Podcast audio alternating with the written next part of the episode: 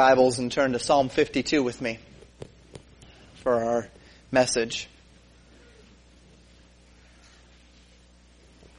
This is actually part one of a two-parter, which I will finish tonight. Um, instead of finishing next week, I'd like to to continue to move on to the book of Luke next week, book sermon in the morning uh, service, kind of get that rolling, and so we will um, have our second part of this one this evening. Uh, but I intend to give you um, this morning. I intend to give you everything you need uh, to to get the point, and then this evening we'll kind of elaborate on it more. It'll be like um, um, the bonus, uh, the behind the scenes features, or whatever you want to call it, for those that that uh, choose to come back this evening. Uh, title of the message: "The Power of Words" from Psalm 52. You know, words are powerful. In 1839, Edward Bulwer Lytton coined the phrase, "The pen."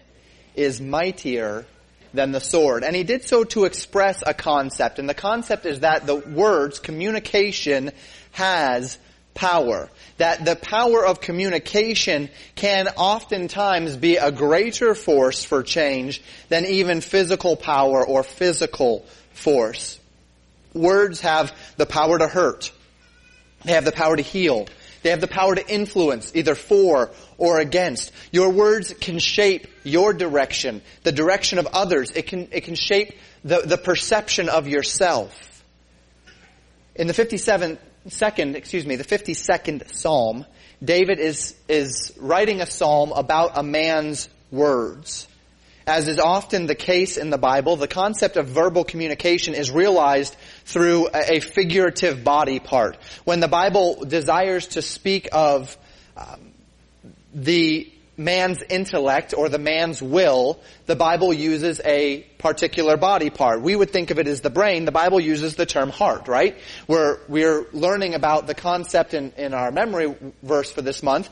Keep thy heart with all diligence. Well, uh, it doesn't mean you hang on to the, the little beating uh, hunk of flesh in your chest, right? It means that you guard your, your intellect, your will, your, your, your direction, your volition, your emotional state.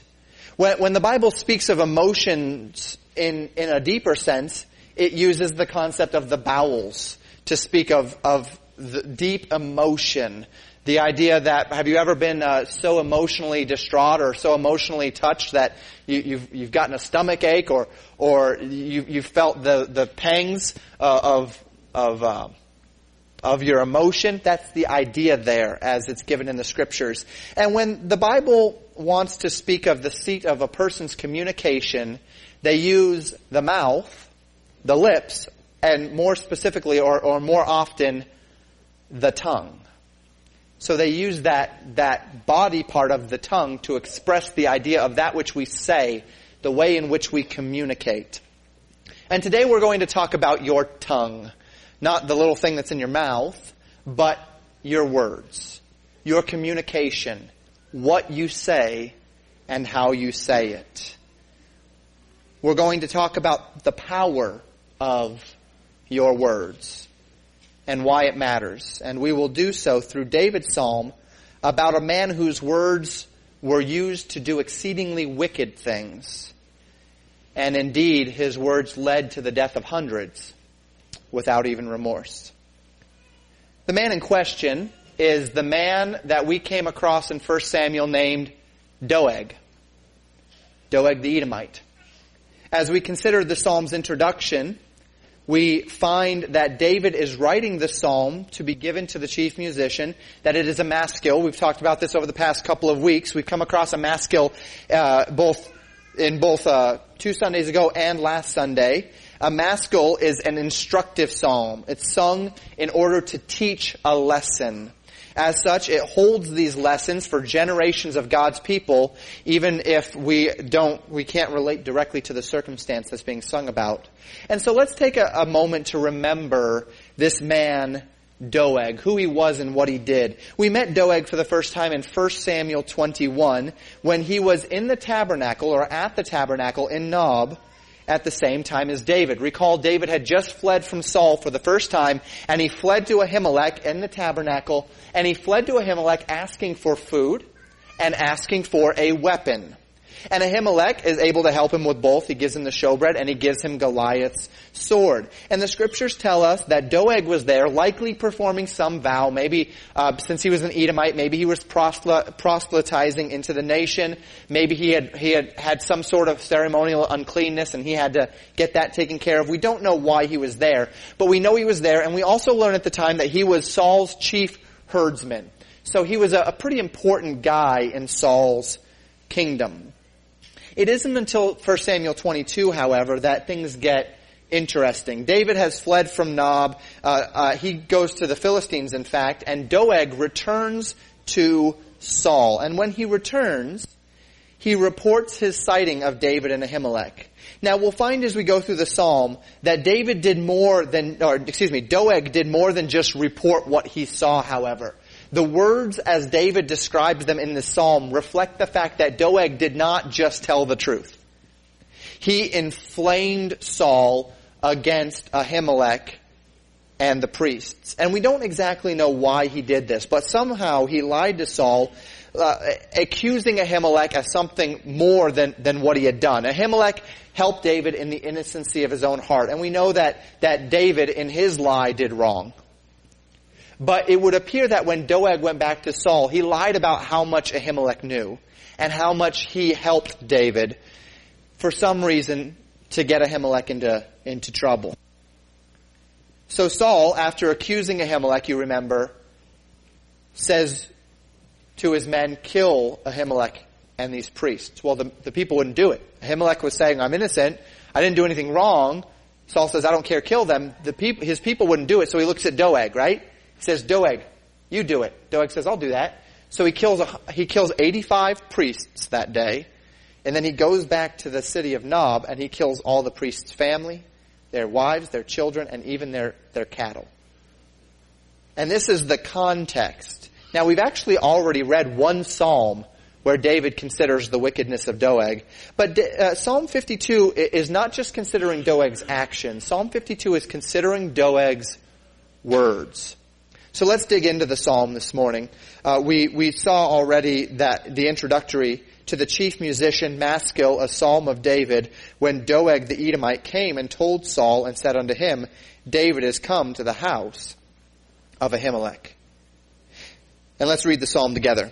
Why boastest thou thyself in mischief, O mighty man? The goodness of God endureth continually. Thy tongue deviseth mischiefs like a sharp razor, working deceitfully. Thou lovest evil more than good, and lying rather than to speak righteousness. Selah. Thou lovest all devouring words, O thou deceitful tongue. God shall likewise destroy thee forever. He shall take thee away and pluck thee out of thy dwelling place, and root thee out of the land of the living. Selah.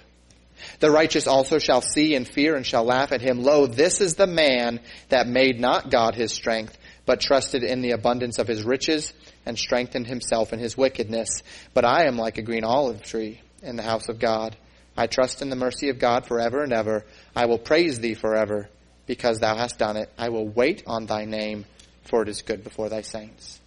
David begins the, the psalm proper in verse 1 saying, Why boasteth thou thyself in mischief, O mighty man? He opens with a question to this man, Doeg, and he calls him a mighty man. Now it's interesting. This word mighty here, the Hebrew word gibor, we see it all throughout the Old Testament. It's the same word that's used of so many truly great men in the Bible. They are gibors, with one very notable exception.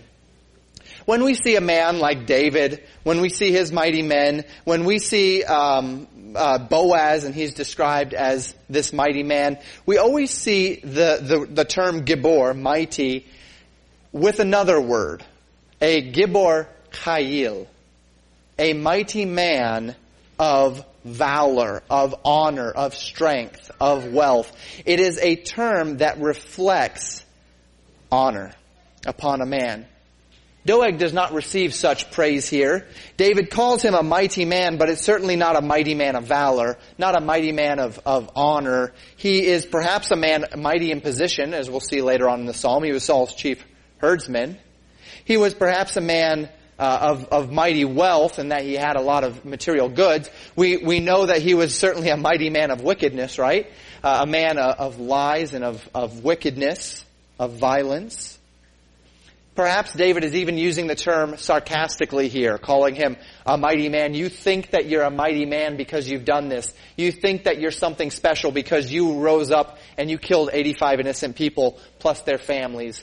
That doesn't make you a mighty man. That doesn't make you someone of valor or honor. That, that just makes you a worm. So David's question to this mighty man is this. He says, why boast in your mischief? That word literally meaning badness or evil. Why would you boast in your evil? Doeg had not only lied about Ahimelech and about David, he had not only destroyed the whole priestly house, but it would appear that Doeg continued to use his, his tongue, his mouth in the wrong way by boasting about it, by boasting about uh, what he did here. He didn't, he didn't fight an army in battle like David's mighty men, some of whom slew several hundred men in battle. He, he, he killed 85 innocent men wearing linen ephods, having no weapons, and then he killed their families. That's not something to boast about, David says. It didn't take any skill, might, or greatness for Doeg to slaughter Ahimelech and his family. It only took a wicked heart and a lying tongue. Before David even leaves the first stanza, however, he also establishes, in contrast to Doeg, God. And not just in contrast, but in deep opposition. He says, The goodness of God, however, endureth continually. That even in the face of Doeg's wicked works and actions, God is still on the throne. This will make more sense as we go throughout the psalm. In verses 2 through 4, he says, Thy tongue deviseth mischiefs like a sharp razor, working deceitfully. Thou lovest evil more than good, and lying rather than to speak righteousness. Selah. Thou lovest all devouring words, O thou deceitful tongue. So in verses 2 through 4, David establishes Doeg's character, uh, focusing specifically on his tongue, on the words that he speaks. He says that Doeg's tongue devises mischiefs. That word this time in, in verse 1, mischief meant evil. In this verse, it doesn't mean evil in the Hebrew, but specifically ruin. To bring ruin, destruction. Doeg's words were direct, d- directed toward the ruin of Ahimelech and his entire family.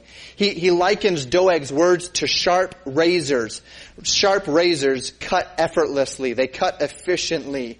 Uh, they, they are thorough in their work. Sometimes you have a knife and you're trying to do something and then you say, you know, forget this knife. I, I need to go find a razor blade, right? You need a thinner blade. You need something that can do a finer cut, a, a, a, a better cut. And so you get a razor blade.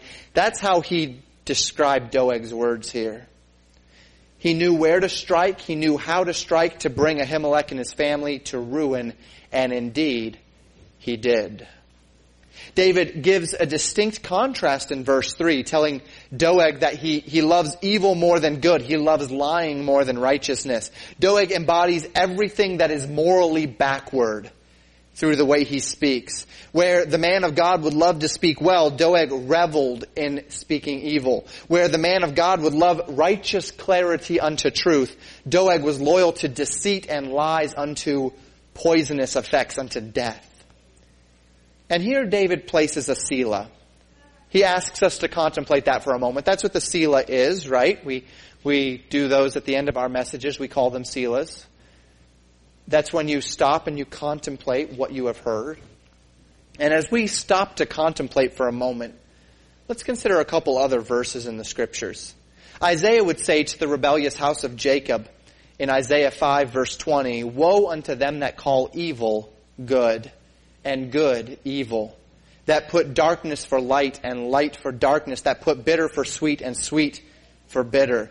God abhors those who twist morality, who invert morality, who, who treat the right as if it were wrong and the wrong as if it were right, those who see evil and call it good, those who see darkness and call it light, those who taste that which is bitter and call it sweet. We'll talk a little bit about the current events in light of that tonight. The political climate of the day, but is, is Isaiah 520 not, not our nation, not politics? Is Isaiah 520 not everything that you see in, in the debates, everything that you read about in the, in, in the politics section of the newspaper, everything that happens in Washington, Isaiah 520. The lying lips, the, the twisting of truth, God hates it. This entire psalm is about how God hates that. Psalm 52. That's what Doeg was. He was a deceitful tongue. He was a man who twisted the words. He loved evil more than good, lying rather than speaking righteousness. He inverted morality. And God hates it. Doeg was a man who, whose words revealed him to have no loyalty to that which is true, no loyalty to that which is honest or upright or righteous. He was only loyal to getting his way. He was a callous man of moral wickedness and lies. David tells Doeg he's a man who loves words which devour other people, words which strike at others, words which hurt others, words which confuse the truth. He references him as a deceitful tongue, literally associating his entire being with his wicked words. In verses 5 through 7, David contemplates the fate of this kind of a wicked man. Verse 5, he says, God shall likewise destroy thee forever. He shall take thee away and pluck thee out of thy dwelling place and root thee out of the land of the living. Selah. In similar fashion to David's multifaceted description of Doeg's wickedness, his lies, and his deceit, David now gives a multifaceted description of God's dealings with such a man. He says that God will destroy him, that literally meaning he will tear him down. He will take him away. He'll, he'll pluck him out of his place of dwelling. He will root him out of the land of the living. That God will bring low this kind of a man. David describes in this verse the destruction of all that Doeg would seek to establish through his lies. Doeg wanted power. Doeg wanted position. David says God will bring you low. You may find it temporarily. You may find it as long as Saul is king in, in his, in his state of pretty much insanity. But you will be brought low. You will receive the fruit of your actions, Doeg. Once again, it's upon this very serious thought that David gives another Selah, asks us to dwell on that for a few moments. In verse 6, we find when God does this, when, when God does bring this about in Doeg's life, he contrasts the wicked man with the righteous. He says, the righteous also shall see and fear and shall laugh at him. The product of God's destruction of liars in verse 6 is that they will see, the righteous will, will see God tear down the liar, and it will first heighten the righteous man's fear of the Lord. To fear the Lord is to revere Him, to recognize His strength, His power, His might, His capacity, and so to live in light of Him. We oftentimes give the illustration as we're trying to describe the fear of the Lord to that of, of a police officer right? You're walking down the street and you see a police officer and you say, hello officer, how are you today? And you don't tremble in your boots whenever you see one, at least in this country yet. But, at the same time, when the wicked are doing wrong, they fear the officer, and we, as a society, fear the fact that officers have authority. It, it, it doesn't mean that we're afraid of them, but it means that we respect them.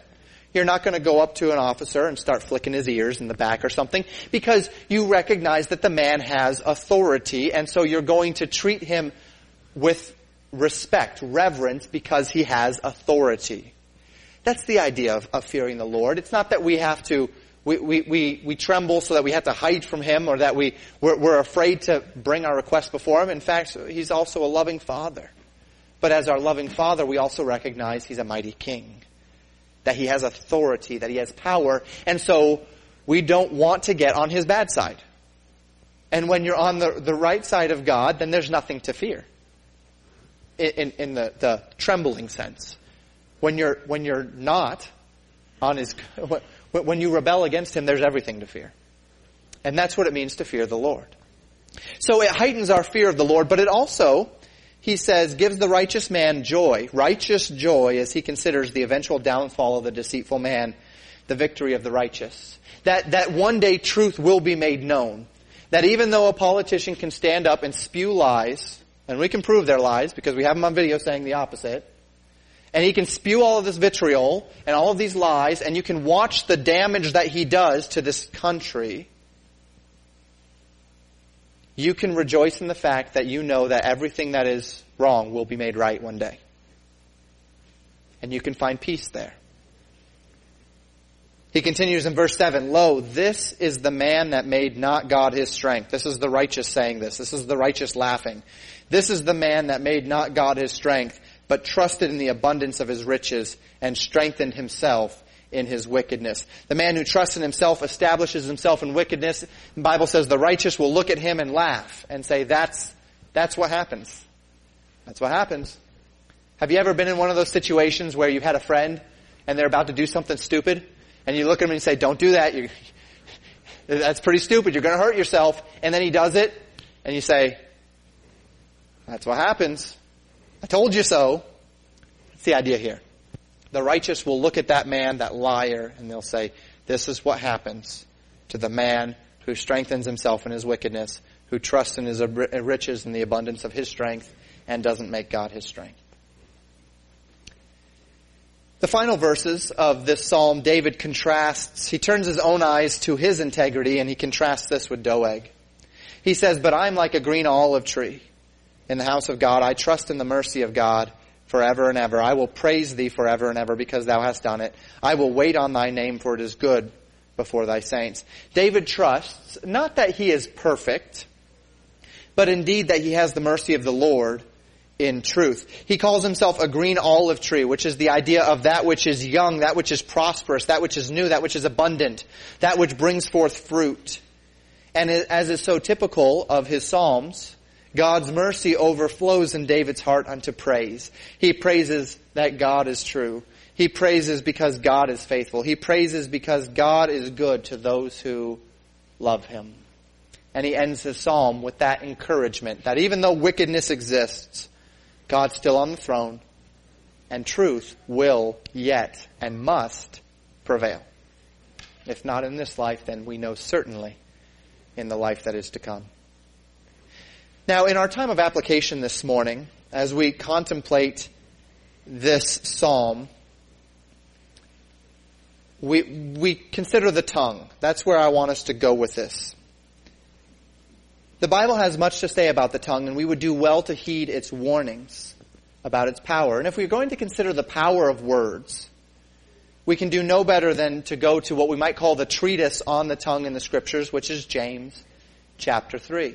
James chapter 3 gives us probably the most definitive, clear teaching on the power of words in the scriptures. And so we're going to take some time to go through the first 10 verses of James and just explain it a little bit as we boil over into our application this morning. James chapter 3 verses 1 and 2, the scriptures tell us, My brethren, be not many masters, knowing that we shall receive the greater condemnation. For in many things we offend all. If any man offend not in word, the same as a perfect man, and able also to bridle his whole body. So James begins this chapter, and it's important that we start at the beginning because this is the context for his teaching on the tongue, and the context is actually in that of teachers. When he says here, be not many masters, that word masters is actually the Greek word for teachers. It literally means, this phrase would mean, my brethren, stop becoming many teachers. Teachers occupied a place of honor in the early church, particularly among the Jews. You know that the, the in, in the Jewish culture, to be a rabbi was a, a, great honor. To be called a rabbi would have been a, a tremendous honor. And as the Jewish Christians transitioned into the New Testament church, that position of teacher was still one of great honor. So people were seeking it. They wanted to become that. They really wanted to become teachers. And James warns them here. Be careful here. Because a teacher of the gospel of Jesus Christ, a teacher of the Word of God, doesn't just bring upon himself more honor, he also brings upon himself greater judgment. That when you stand before God one day and your pastor stands before God one day, if he's looking at you with a magnifying glass, he'll be looking at me with a microscope. He, I will receive the greater judgment because my words, I'm, I'm representing myself as an authority in regard to the, the gospel of Jesus Christ, in regard to the scriptures. And so James says, don't be so hasty to become a teacher of the Word of God. Because when you take that step, you place yourself under greater responsibility and accountability before God. And so as he, he gives this warning, he transitions to this warning about words. He says, for in many things we offend all. In many things we all offend, right? We offend one another. We, we sin. We do things wrong. We, we, we aren't always kind. We aren't always this. We aren't always that. He says, but if any man doesn't offend in word, that's a perfect man. Because what, we're all going to, aren't we?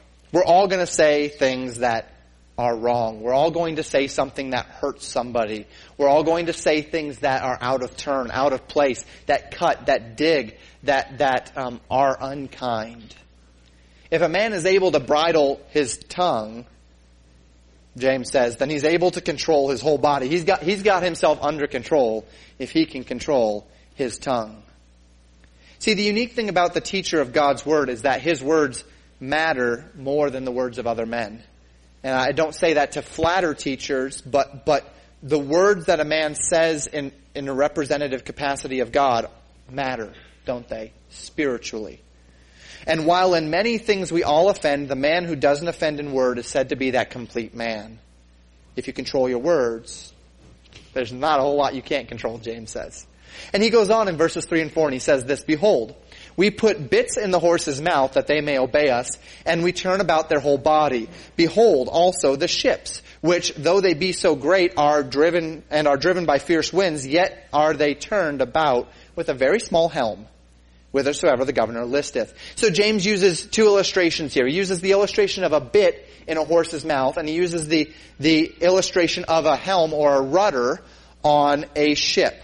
These are both very small objects that control very large objects, right? The bit in the horse's mouth, a horse is a big, strong animal, and yet when you have that bit in his mouth, you can turn him in the direction you would have him to go. A, a, ship is very large, but when you're turning, when you're at the helm and you're turning that wheel or, or, or whatever you've chosen to navigate, the rudder is directing the way that the ship goes, though the rudder is, is proportionally significantly smaller than, than the rest of the ship.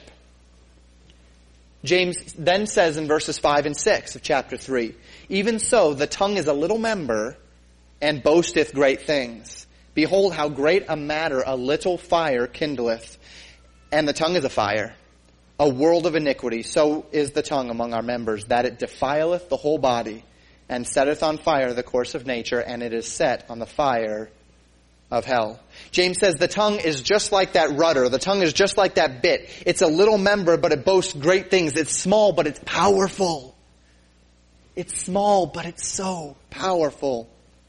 Yet another illustration is given here, one of fire. He says it takes a little spark to start a huge fire. I remember growing up in Colorado, and Colorado is one of those extremely arid states, right? It's very dry. And every year we'd hear about forest fires.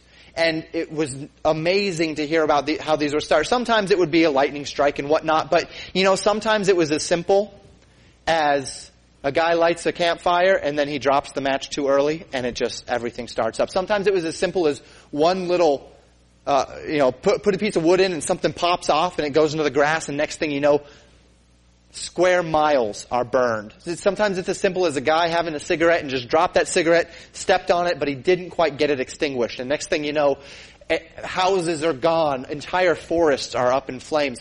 How great a fire, how great a thing, uh, just a little fire can kindle. James says the tongue is like that match. The tongue is like that spark. A small little thing which can start a wildfire of extreme destruction. The tongue, he says, can defile your whole body. It can set on fire the very course of nature. And James says it's set on the fires of hell. It can take the very worst of everything in this world and it can just bring it to light. That word hell there, we talked a little while ago about the different words for that, right? And I told you, anytime you come across hell in the Bible, look it up if you're, if you're using a King James, because the King James always uses the word hell, but in fact there are very different and distinct Greek words behind it. Well, the word used here is the word Gehenna, which it's, this is the only place it's used outside of Jesus Christ's teachings and it's speaking of that lake of fire, that place of utter destruction. It speaks of nothing else in the scripture. James says the tongue can literally bring about the, the destruction of, of hell upon this earth. The tongue can bring about the very worst things. If you, if you find a man that can't bridle his tongue. A man of vitriol and of wickedness and of wicked words. That's an extremely dangerous man. He can set on fire the course of nature. He can set it on the fires of hell. Scriptures tell us. The lake of fire, the place of, of utmost destruction. Words have started wars. Words have ended wars. Words have prevented wars. Words have changed the very course of history. Words have changed the very direction of lives. Maybe you have someone in your life who one day said something to you that changed your life. It just changed your course. It can happen, right? What if they had never said that to you? And it just changed your life. Words are powerful. He continues, James does in, in verses 7 and 8. For every kind of beast, and of birds, and of serpents, and of things in the sea is tamed, and hath been tamed of mankind. Man is really good at taming things. But the tongue, he says, can no man tame. It is an unruly evil full of deadly poison. The tongue is untamable. The bridle rules the horse, but the rider rules the bridle. The rudder rules the ship, but the captain rules the rudder. The tongue, however, is uh, by default under the control and responsibility of no one but the spirit of the one who has it. The tongue goes wherever our, our, our, evil hearts desire us to go, like the bit in the mouth of an untamed horse, or like the rudder on a ship without a captain. The tongue, when unbridled by truth and obedience, is a force of its own and a fatal force at that. Deadly poison. A fatal force. Verses 9 and 10. Therewith, James says, we bless God, even the Father, and therewith we curse men, which are made after the similitude of God. Out of the same mouth proceedeth blessing and cursing. My brethren, these things ought not so to be the danger that we face. And remember, he's speaking to, to those who would desire to be many masters, right? He's warning about teachers. And he, and as he's doing so, he's talking about the fact that teachers' words matter. And so he's talking about how important uh, the, the, the pastors, the teachers' words are. And as he says this, he highlights the dangers of having teachers which bless God, but which curse men. And he highlights the, the, the, danger of spiritual disconnect there, where we divorce our theology of our minds, the theology, what we understand, with the practical doctrine of our words. Where we can say good things from the Bible, but at the same time we can tear others down with our mouths. And James says these things ought not be so. Now, follow a train of thought with me this morning in these two verses, we see that idea of, of men blessing the Father and cursing other men, which are made after the similitude of God. You know, the Bible tells us quite clearly that murder is wrong. When you unlawfully take another man's life, the Bible explicitly states that this is wrong because man is made in the image of God, right? That is why murder is wrong. So to destroy a man's life is to destroy the image of God that God has made. So heinous is the crime, in fact, as we read in Genesis 9, 5, and 6, the scriptures tell us, And surely your blood of your lives will I require, at the hand of every beast will I require it, and at the hand of man. At the hand of every man's brother will I require the life of a man. Whoso sheddeth man's blood, by man shall his blood be shed, for in the image of God made he man. Here we see God institute the law of capital punishment, whereby he gives governments the authority to take a man's life. He gives a man the authority to take a man's life when that man has taken the life of another. God has given government the authority, having established guilt, and indeed the obligation to take that man's life. And the reason given is because man is made in the image of God. Now, these two verses go farther than that, though. They even take it to the animal kingdom, that if an animal takes the life of a man, that animal should be killed as well. Because the image of God, that the, the fact that the, that man is made in the image of God is so important that even if an animal, having not the, the typical motivations that you would think of, you know, the death penalty today, though it's, it's almost completely gone, the death penalty would only be for those that do heinous premeditated murder, right? The very worst of the worst. And yet animals, why would they kill a man? Well, typically they're protecting something or they're hungry, right? And yet, even if an animal were to kill a man, God says, kill that animal. Why? Because that animal has marred a man who's made in the image of God, has killed a man made in the image of God. Now consider that again, these verses within the context of what James says in James chapter 3 verses 9 and 10. Therewith we bless God, even the Father, and therewith we curse men, which are made after the similitude of God. And then he says these things ought not be so. Few among us would ever think about using our bodies to murder a person made in the image of God, yet how many of us would not be nearly as hesitant to use the deadly poison of our mouths against those made in the image of God? And yet James connects the same principle the same principle to how we treat other men with our mouths as how we treat other men with their lives. Solomon put it this way in Proverbs 18:21, death and life are in the power of the tongue, and they that love it shall eat the fruit thereof. Blessing and cursing, blessing God and cursing men ought not come from the same mouth, James says. Evil and good ought not to come out of the same lips. Your words really matter. Not just spoken, but written. The, your communication matters. Your words have the power to destroy, but they also have the power to bless. They have the power to tear down, but they also have the power to build up.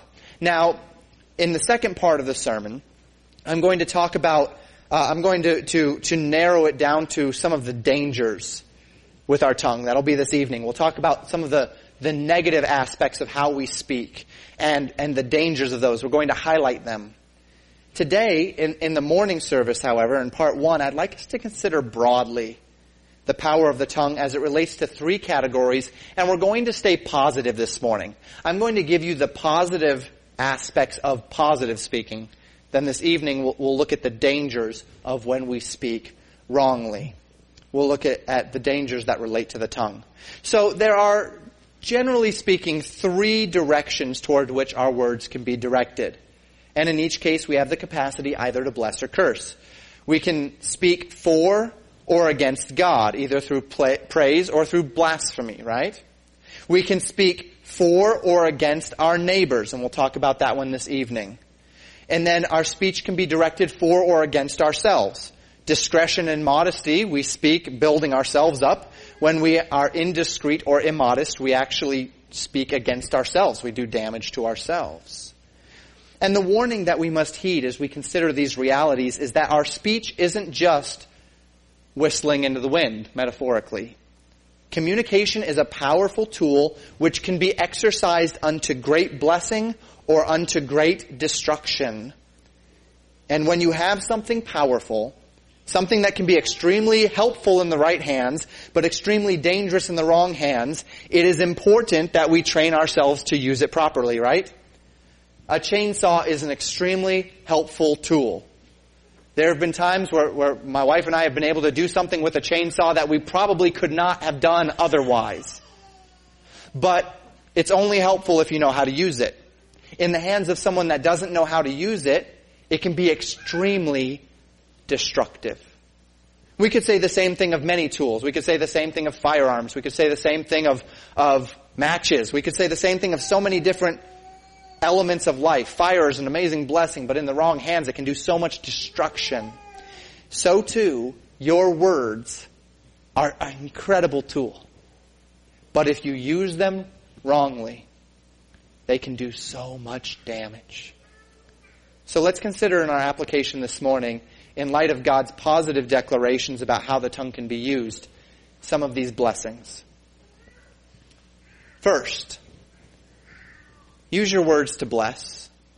Use your words to bless. Colossians chapter 4 verse 6 says, Let your speech be always with grace, seasoned with salt, that ye may know how ye ought to answer every man. In James 3, we learned that the same tongue is used to bless God and to curse men and that these things ought not be so. But it is important to understand which part of the contradiction is wrong. Which part is James saying these things ought not be so? well, it's, it's, it's the cursing of men that James says shouldn't be there, right? Much to the contrary, Paul wrote to the Colossian church. In verse 1 of chapter 4, he told them, to treat, he told masters to treat their servants with justice. In verses 2 through 4, he tells them to be a prayerful people. In verse 5, he told them to walk in wisdom in the midst of the unbelieving world. And then he hits verse 6, and he says that their speech should be always with grace, seasoned with salt. All the time, gracious. Gracious in word, gracious in delivery. Your speech should be characterized by graciousness. And he says seasoned with salt. Now in our modern times, salt does not perhaps have the same number of use cases as it had back in the day. We now have refrigeration and all of these fantastic, wonderful things that we can use to do what, what, what used to have to be done with salt. Salt certainly adds flavor. We still do a lot of that today, right? Um, praise the Lord. We love salt. But salt is also a preserving agent, is it not? And it was particularly back in the day, it, it was meant to make food last longer. You would salt your meat and it would give it the capacity to last longer because it was salted. And the idea here that our, our speech should be seasoned with salt. It should be gracious. It should add good flavor to the conversation. And it should also add an element of preservation to the conversation. It should be right. It should direct people toward that which is right. Is that what your speech does?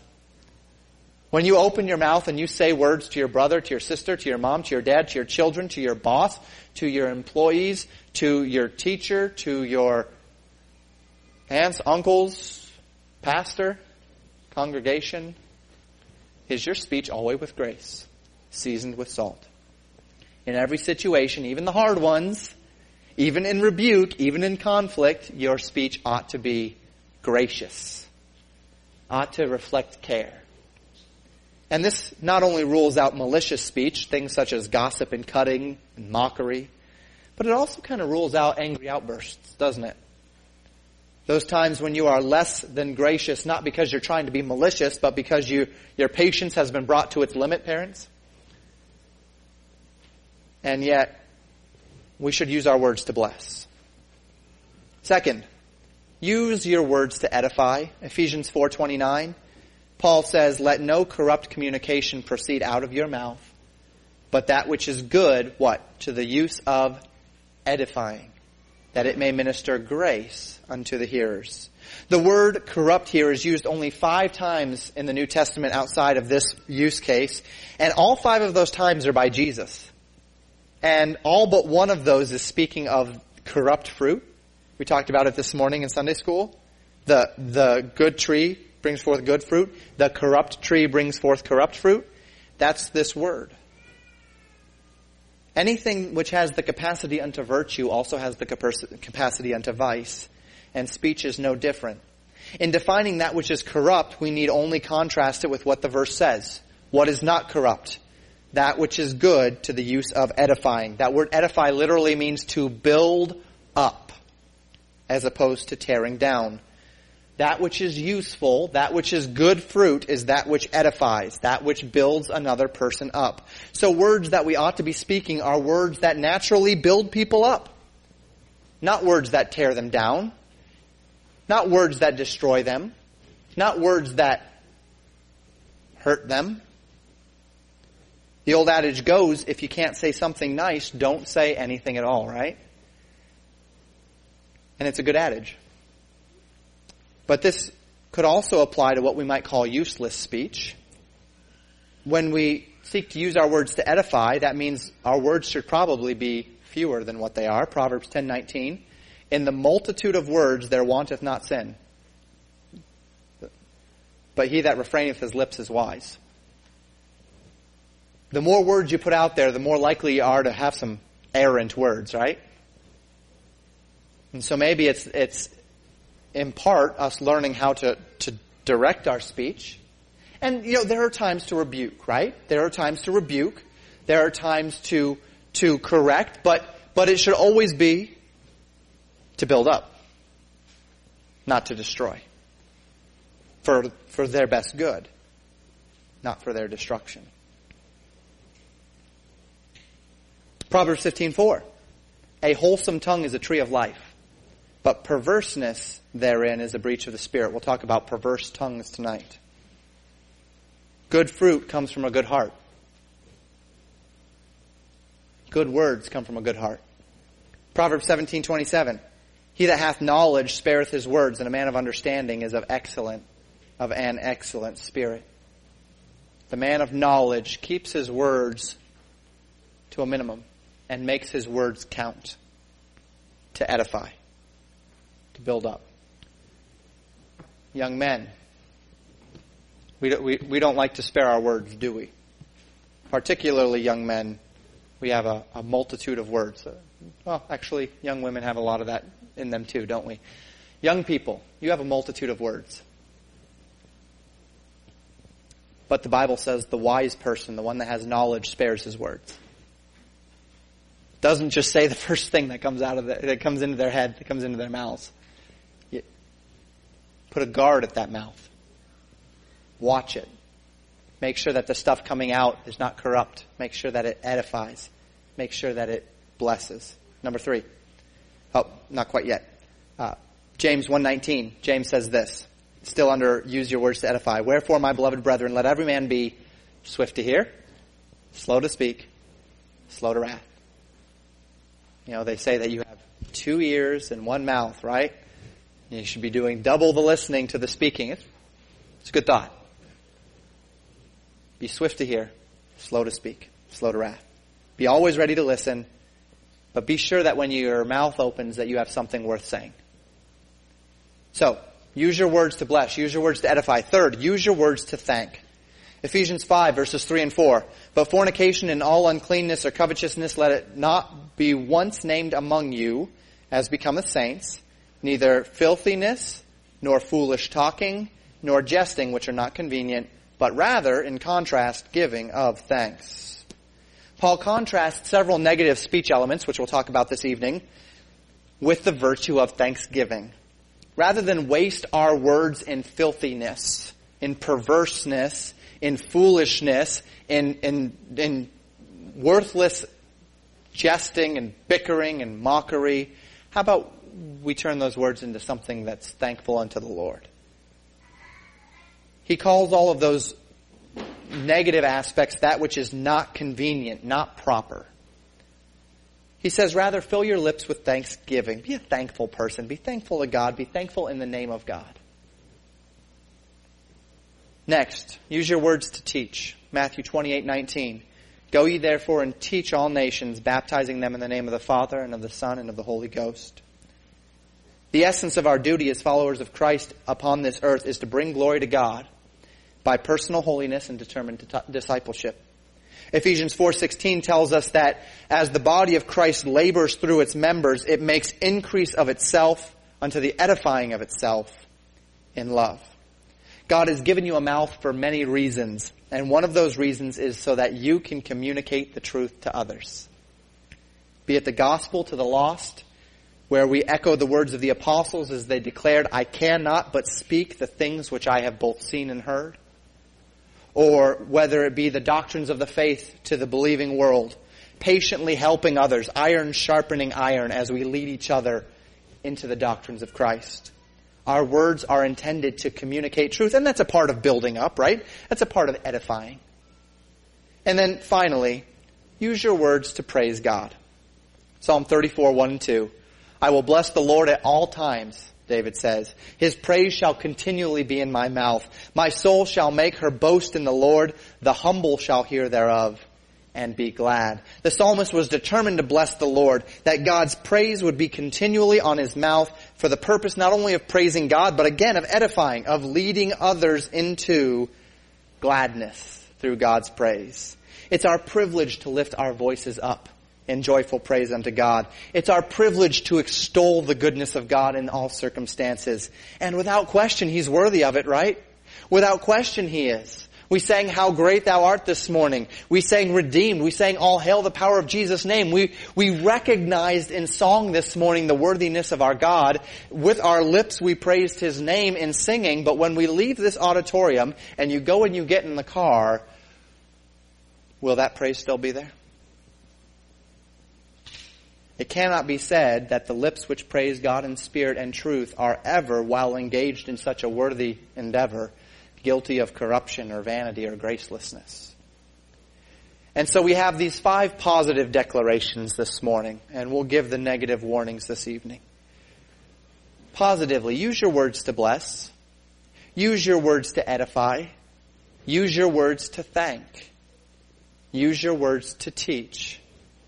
Use your words to praise God. As we consider this list, the point is that we would consider our own mouths this morning. Sibling, don't be thinking of brother or sister. Parent, don't be thinking of child. You can get there. Think of yourself first. Parents, you have an obligation to help your children with this, so, so get there, but think of yourself first.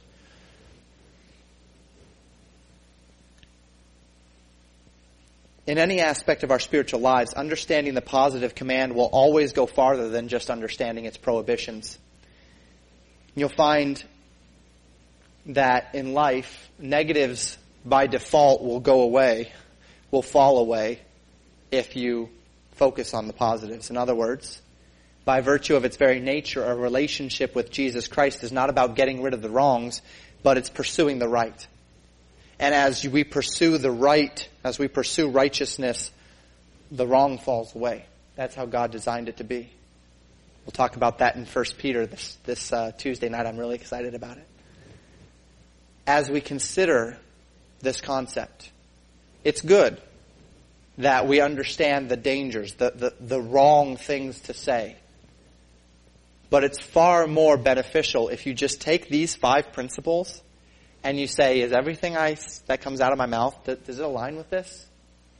And if it doesn't, how can it?